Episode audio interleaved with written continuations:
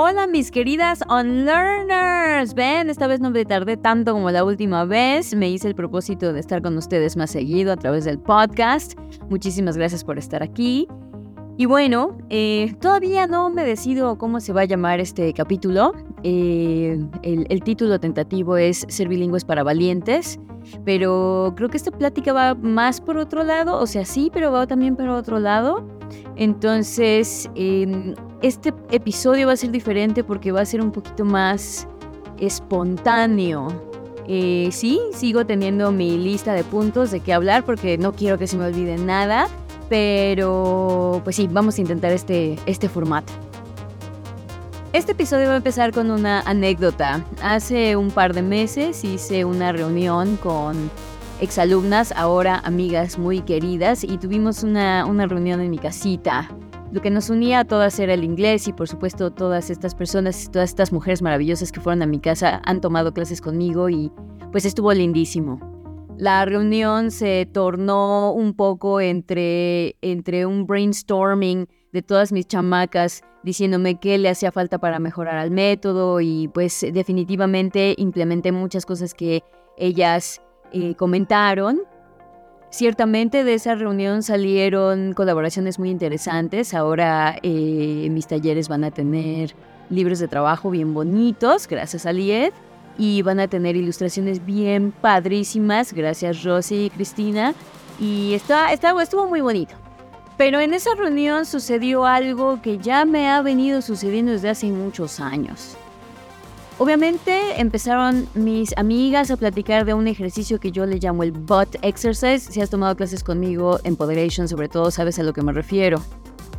El butt exercise a grandes rasgos es que les pido a mis alumnos, a mis learners, que pongan un video en español, eh, lo vean una vez y ya que entendieron la información del video, se pongan los audífonos y sin oírse a sí mismos, que todo lo que entra en sus oídos en español salga de su hocico en inglés.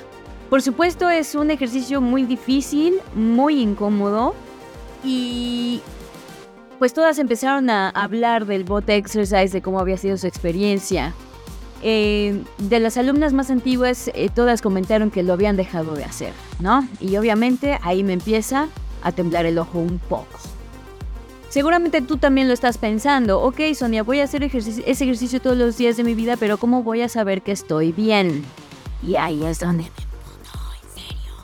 Me emputo porque los que han tomado Empoderation conmigo saben que lo repito una y otra y otra y otra vez. Ese ejercicio no es para hablar bien inglés. Ese ejercicio es solamente para soltarte la lengua. Ese ejercicio es para que aprendas a ponerle énfasis a la fluidez, que es la contraparte de la precisión. Lo repito una y otra vez con diferentes palabras, con dibujitos, con gráficas, lo he hecho de todas las maneras posibles. Que ese ejercicio lo estás haciendo bien si la estás cagando en inglés. Y a través de todos estos años me he topado con el mismo comentario.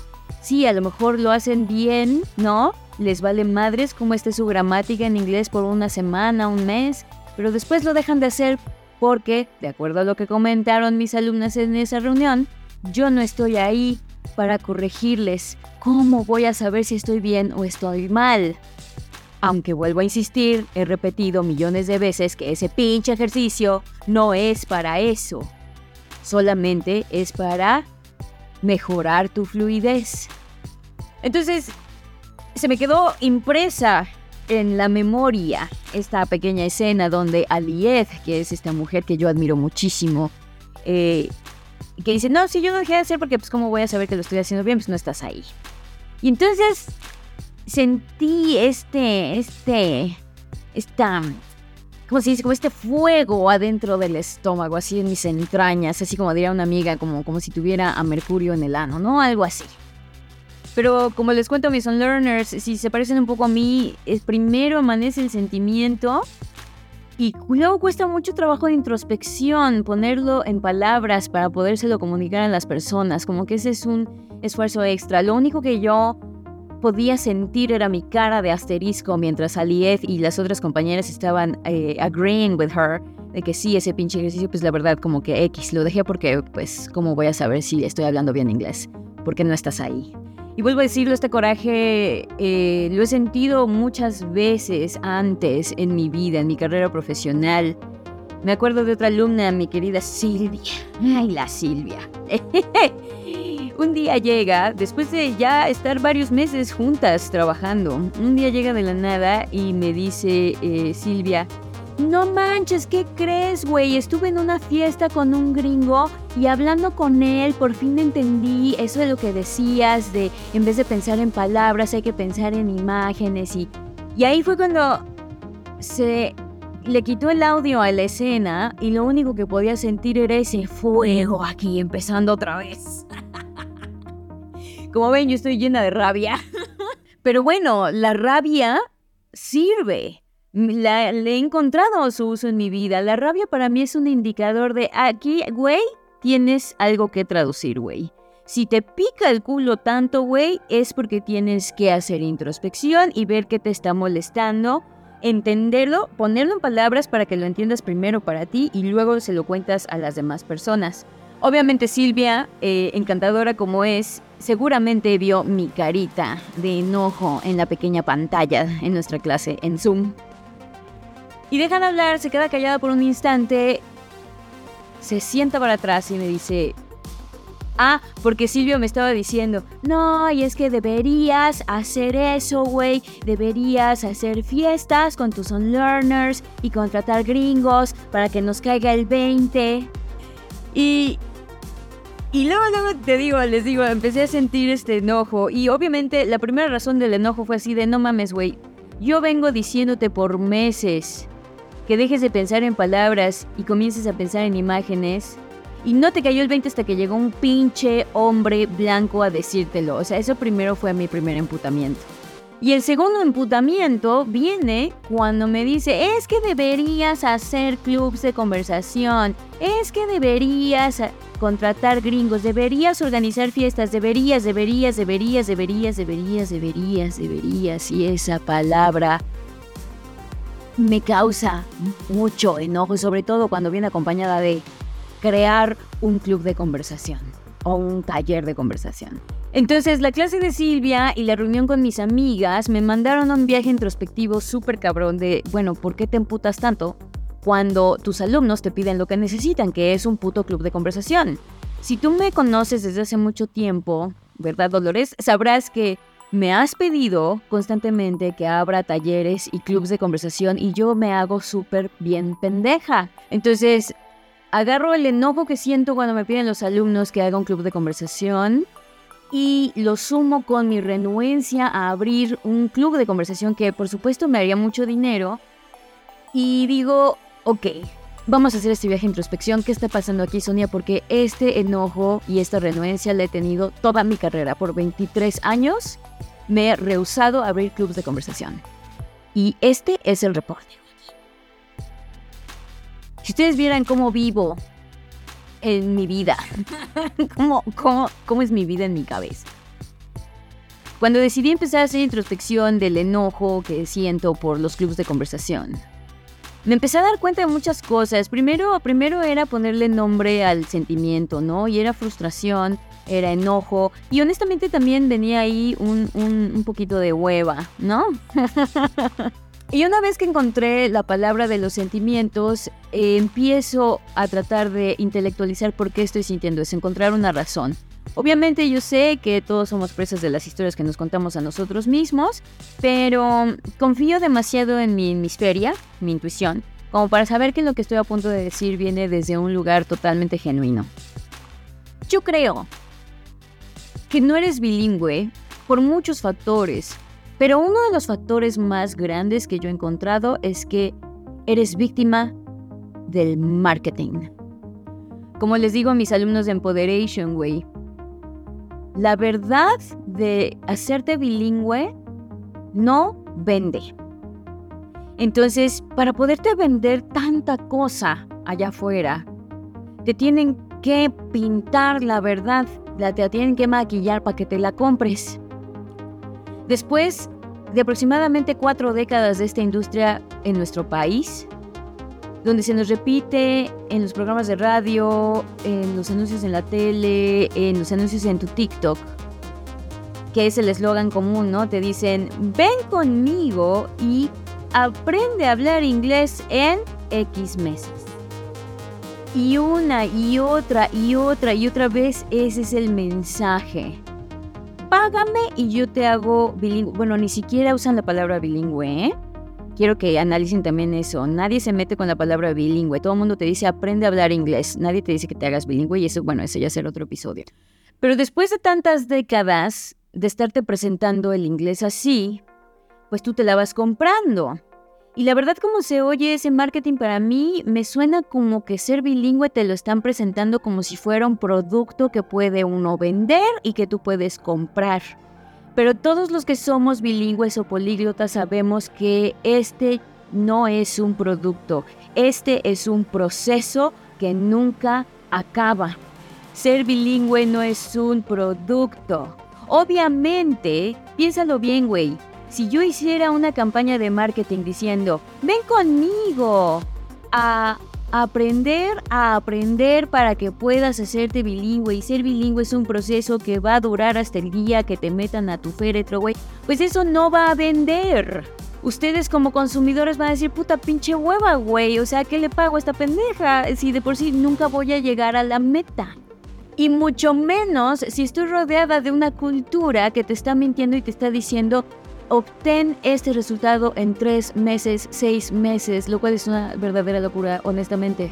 Pero precisamente como nadie nos enseña lo que significa verdaderamente ser bilingüe, ellos te venden, aprende todo este set de reglas gramaticales, apréndete todas estas listas de vocabulario y ya aprendes a hablar inglés en tantos meses. Entonces, vuelvo a repetirlo, de tanta repetición, tu, cerebro ha creado esta disonancia cognitiva de que el inglés es algo que puedes comprar y obtener y que ser bilingüe es una meta a la que se llega.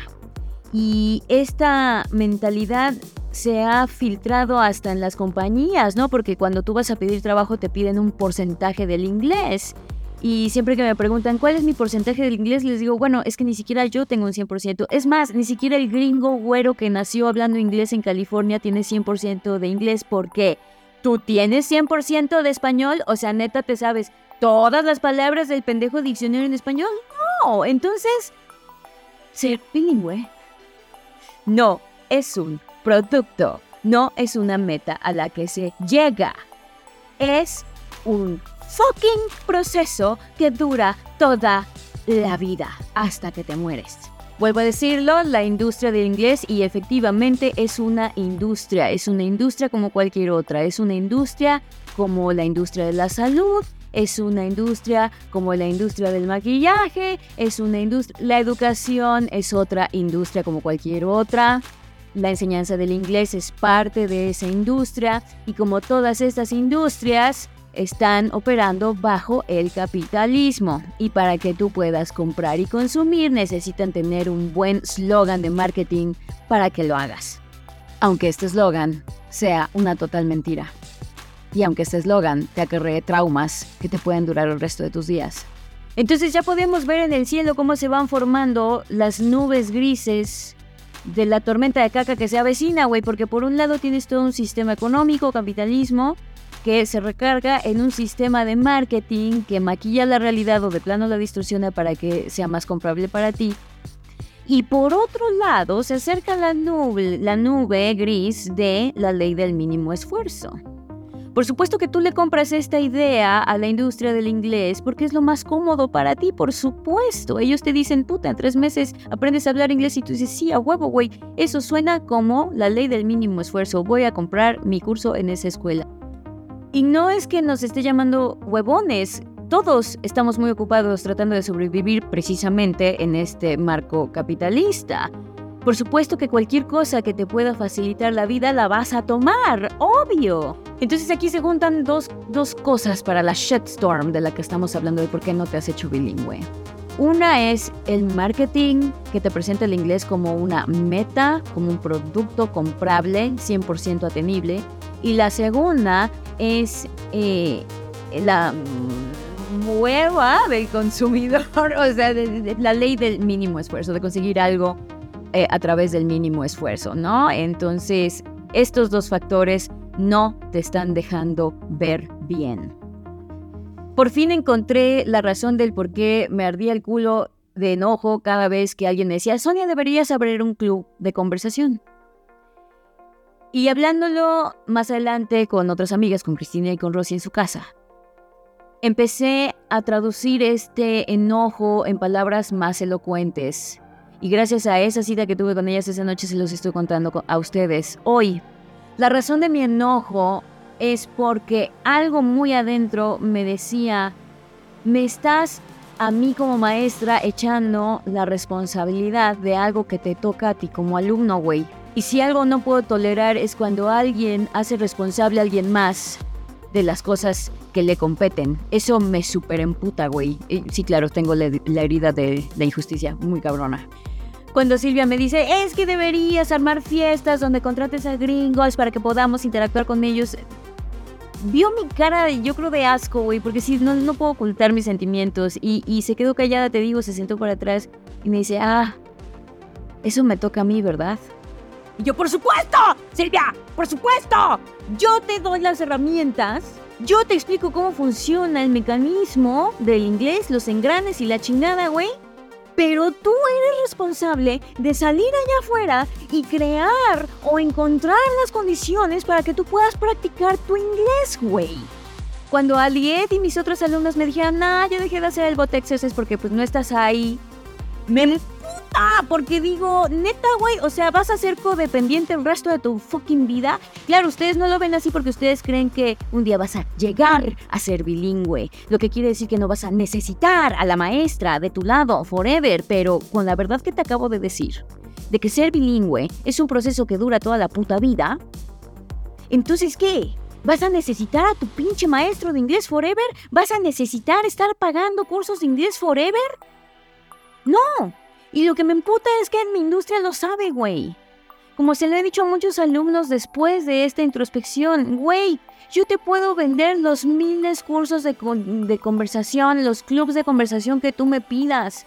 Pero eso no te va a hacer bilingüe, cabrón. Eso no te va a hacer bilingüe. Te va a servir para practicar un poco, pero eso no te va a hacer genuinamente bilingüe como otra alumna que me decía, necesito clases personalizadas y yo, no, güey. Y se, medio se enojaba, ¿no? Y me decía, pero ¿por qué no? Y le decía, a ver, güey, a ver, nos vamos a ver una o dos veces a la semana, te va a salir en un dineral y esa hora de, o esas dos sesiones a la semana que tú y yo tengamos no te van a hacer bilingües. Porque pon tú que abrimos un club de conversación privado o de cinco personas, ¿no? Y aparte tú pagas el dineral para entrar a esos clubes de conversación. Y me gustaría, de verdad, los que ya están haciendo eso, que con un temporizador midan el tiempo que realmente estás hablando en la clase, güey. Porque obviamente una clase privada te sale muy cara y no nos hagamos pendejos, casi nadie tiene dinero para eso. Entonces te vas a meter a un club de conversación grupal. Pero si es grupal, quiere decir que tu tiempo de speaking se va a reducir de quizá de dos horas que dura la pinche clase, güey. Vas a hablar 15 minutos sólidos, güey. Entonces, ¿quién se está, quién, quién se está haciendo pendejo? ¿Quién a quién se está haciendo pendejo aquí? Y si es una clase personalizada, chingón, güey, órale. La mitad del tiempo lo hablo yo, la mitad del tiempo lo hablas tú. Si soy buena maestra, el 70% del tiempo la vas a hablar tú. Pero ¿qué crees, cabrón? Cuando te toque ir a Times Square y te toque enfrentarte a la realidad con el gringo, ¿sabes lo que va a pasar? Todo ese dinero que me pagaste y todas esas horas que le invertiste a tu puto curso de conversación no te van a servir de madres, de nada. ¿Sabes por qué? Porque creaste una relación codependiente con tu teacher. Por supuesto que a las tres clases de estar en una, en una clase de conversación ya creaste un espacio seguro, ya conoces a tu teacher. Y tu teacher te conoce a ti. Y entonces empiezan a predecir cosas, no necesariamente tienes que decírmelo todo, yo ya entendí lo que tú quieres decir y entonces creamos confianza.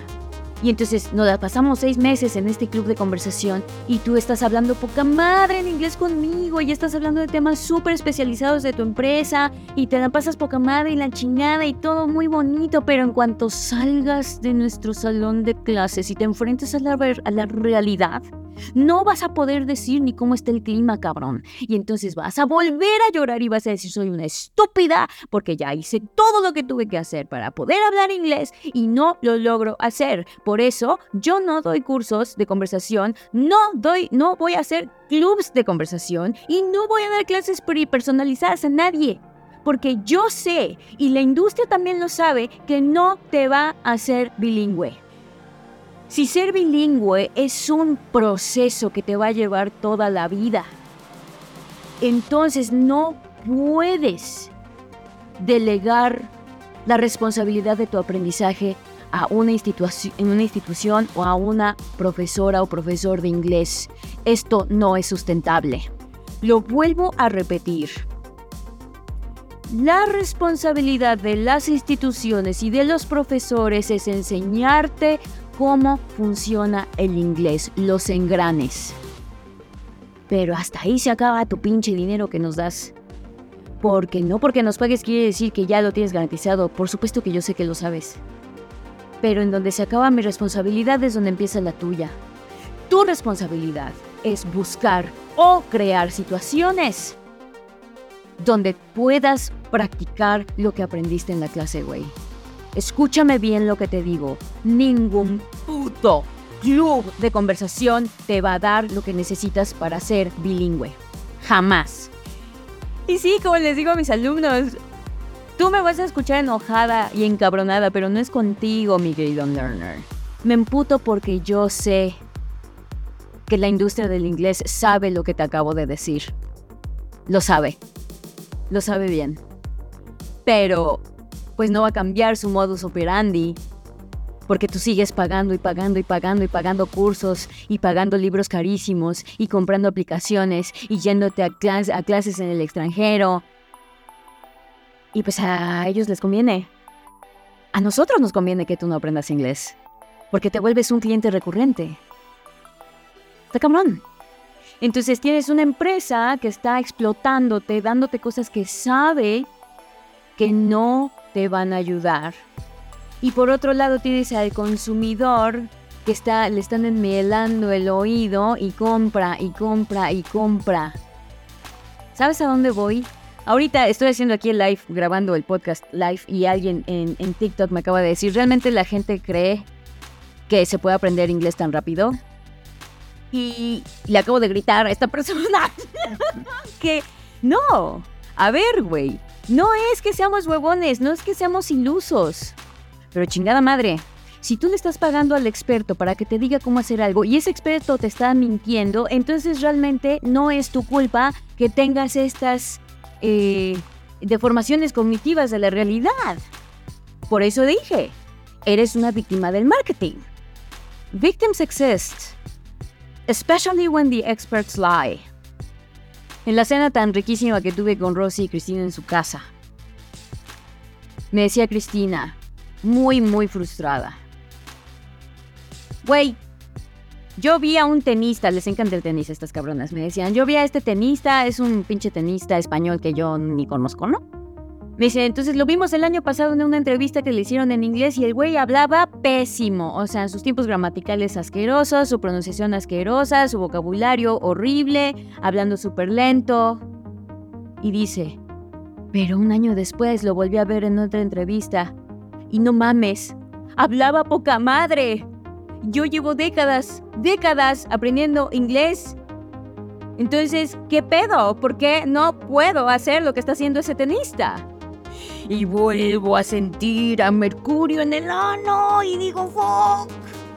Digo, a ver, Cristina, primero que nada, ese tenista seguramente tiene todo el varo del mundo para tener a lo que ahora se está llamando en la industria un shadow. Un shadow es un maestro de inglés que te sigue hasta el baño y te ve cagar y todo el tiempo te está hablando en inglés, todo el tiempo te están hablando en inglés, güey. ¿Sabes cuánto cuesta ese maestro? Y me dice Cristina, no, no sé, pero debe ser muy caro. Y le digo, sí, güey. Debe ser muy caro, güey. Yo no, no hay, no hay dinero en este puto planeta que a mí, Sonia, me convence a ser el shadow de alguien por un par de meses. O sea, no, no, no hay. No hay, güey. Entonces le decía a Cristina, por favor, no te compares con ese tenista, no te compares con esas celebridades, güey. Es como cuando las mujeres comparan sus cuerpos con las de las modelos, güey. Las modelos tienen todo un equipo multidisciplinario detrás. Seguramente ese pinche tenista no solamente tiene un shadow detrás de él hablándole en inglés todo el tiempo, seguramente tiene un psicólogo para gestionar el trauma con el inglés, seguramente tiene, no sé, güey, pero ese güey tiene recursos que ni tú ni yo podemos imaginar, tú no los tienes. Y seguramente 90% de las personas que me están escuchando en este momento tampoco tienen esos recursos para el shadow. Tampoco tienen un psicólogo que les maneje sus traumas con el inglés. Tampoco tienen todos esos recursos que tienen las celebridades que de un año para otro ya están hablando inglés bien chingón, güey. Por favor, no te compares con esas personas. Tú no sabes los recursos que esas personas tienen detrás. Y te voy a ser muy brutalmente honesta como se lo dije a Cristina. Cristina, tú no tienes ese dinero, ¿cierto? Cierto. Entonces, ahí es donde tú tienes que compensar con tu esfuerzo. Si no tienes el dinero para pagar un equipo multidisciplinario, de serte bilingüe en un año o en unos meses, entonces tú tienes que poner de tu parte. Y lamento decírtelo, todo el varo que le metes a esta industria no es suficiente. No es el varo, no hay varo en este pinche tierra que te pueda hacer bilingüe, porque chécate. Me dice Cristina, no, pues sí, pues sí, me encantaría tener los recursos de ese tenista. Y le digo, ¿really? ¿Really? ¿De verdad quieres un shadow que esté viviendo contigo en tu casa, que te vea en tus momentos más vulnerables, hablando inglés todo el tiempo? Y vuelvo a decirlo. En dos semanas el tenista y el shadow ya hicieron una relación de confianza. Y se volvió una relación codependiente. Entonces, aunque tuvieras ese pinche varo, no te va a servir muy bien. Porque vas a crear una relación codependiente con tu profesor, güey. Entonces, como no tenemos ni el varo y no queremos la codependencia, tú tienes, tú como un learner, tienes que volverte tu propio maestro. Ser bilingüe no significa dominar el inglés. Ser bilingüe significa dominarte a ti misma. En los próximos episodios estaré dando ideas de cómo puedes practicar contigo mismo, de cómo puedes crear situaciones para enfrentarte a la realidad sin crear codependencia de nadie, ni emocional ni financiera, sino para que este proceso de volverte bilingüe que dura toda la vida sea sustentable, lo más sustentable posible. Pero el punto de este episodio es solamente es uno, que sepas que te están mintiendo y que te compraste esa mentira. Dos, que le estás delegando a las instituciones y a tus profesores tareas que te corresponden a ti. Tres, que no tienes todos los recursos de una celebridad que aprende inglés en chinga. Cuatro, que aunque los tuvieras, no querrías crear una relación codependiente con tu teacher porque no te va a ser bilingüe. Y cinco, y la más importante. Como este proceso dura toda la vida, tienes que empezar a poner atención en cómo aprendes para volverte tu propio maestro. Y si bien es verdad que tú no te vas a explicar a ti mismo el presente simple, ¿verdad, güey? Porque no sabes eso, para eso estamos las instituciones y los maestros. También es verdad que tú tienes que crear ejercicios para practicar lo que aprendiste en la escuela. Ser bilingüe es un estilo de vida, me lleva la chingada, güey. Yo sé que aquí hay muchas personas que van al gimnasio y tienen nalgas de Kardashian, güey. Puta, a mí me encantaría, güey. Pero estamos de acuerdo, güey, que si comparamos ser bilingüe como con ir al gimnasio, güey, ¿yo puedo comprar nalgas de Kardashian? ¿Las puedo comprar?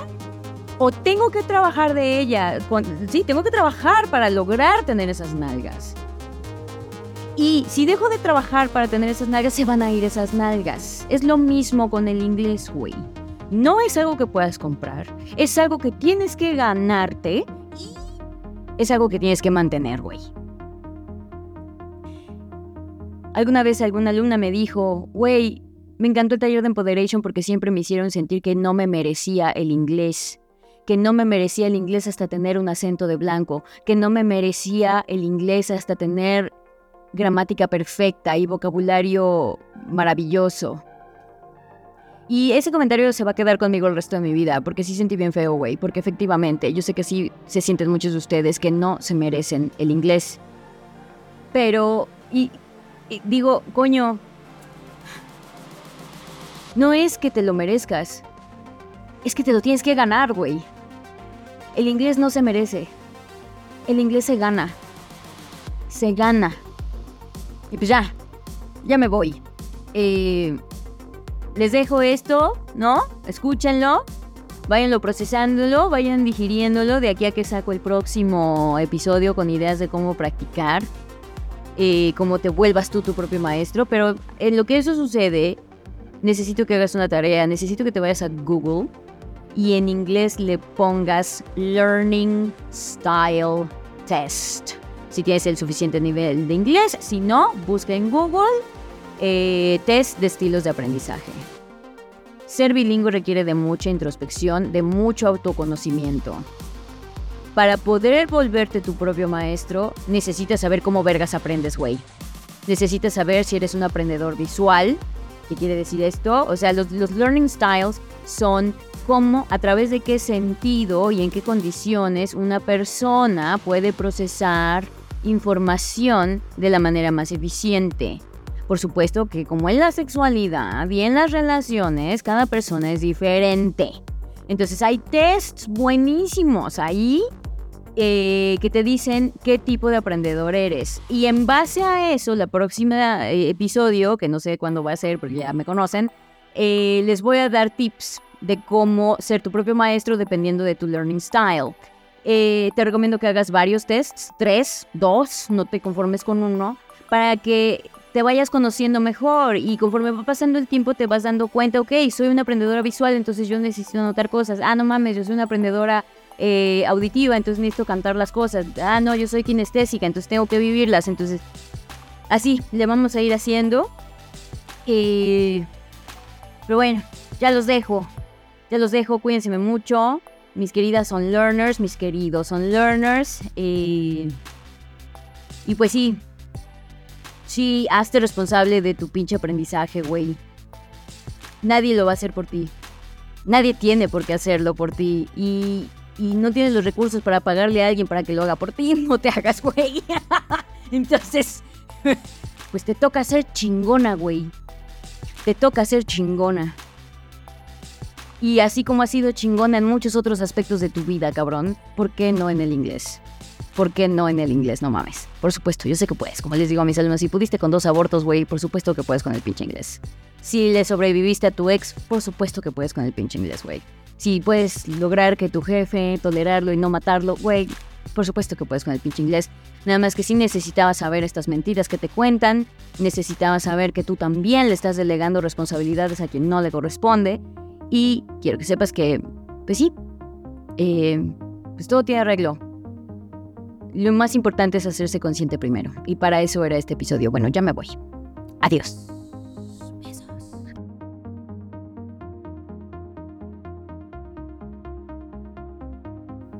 Own Your English es patrocinado por cada uno de mis on-learners que toman sus talleres conmigo.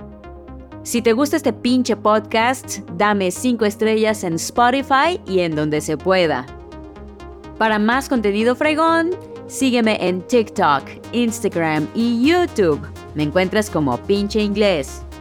Aprende conmigo y cambia para siempre tu perspectiva del inglés. Más info de mis talleres en pincheinglés.com. Si te gustó este episodio, compártelo con tu gente. Y recuerda, hablar inglés sin miedo es un acto político.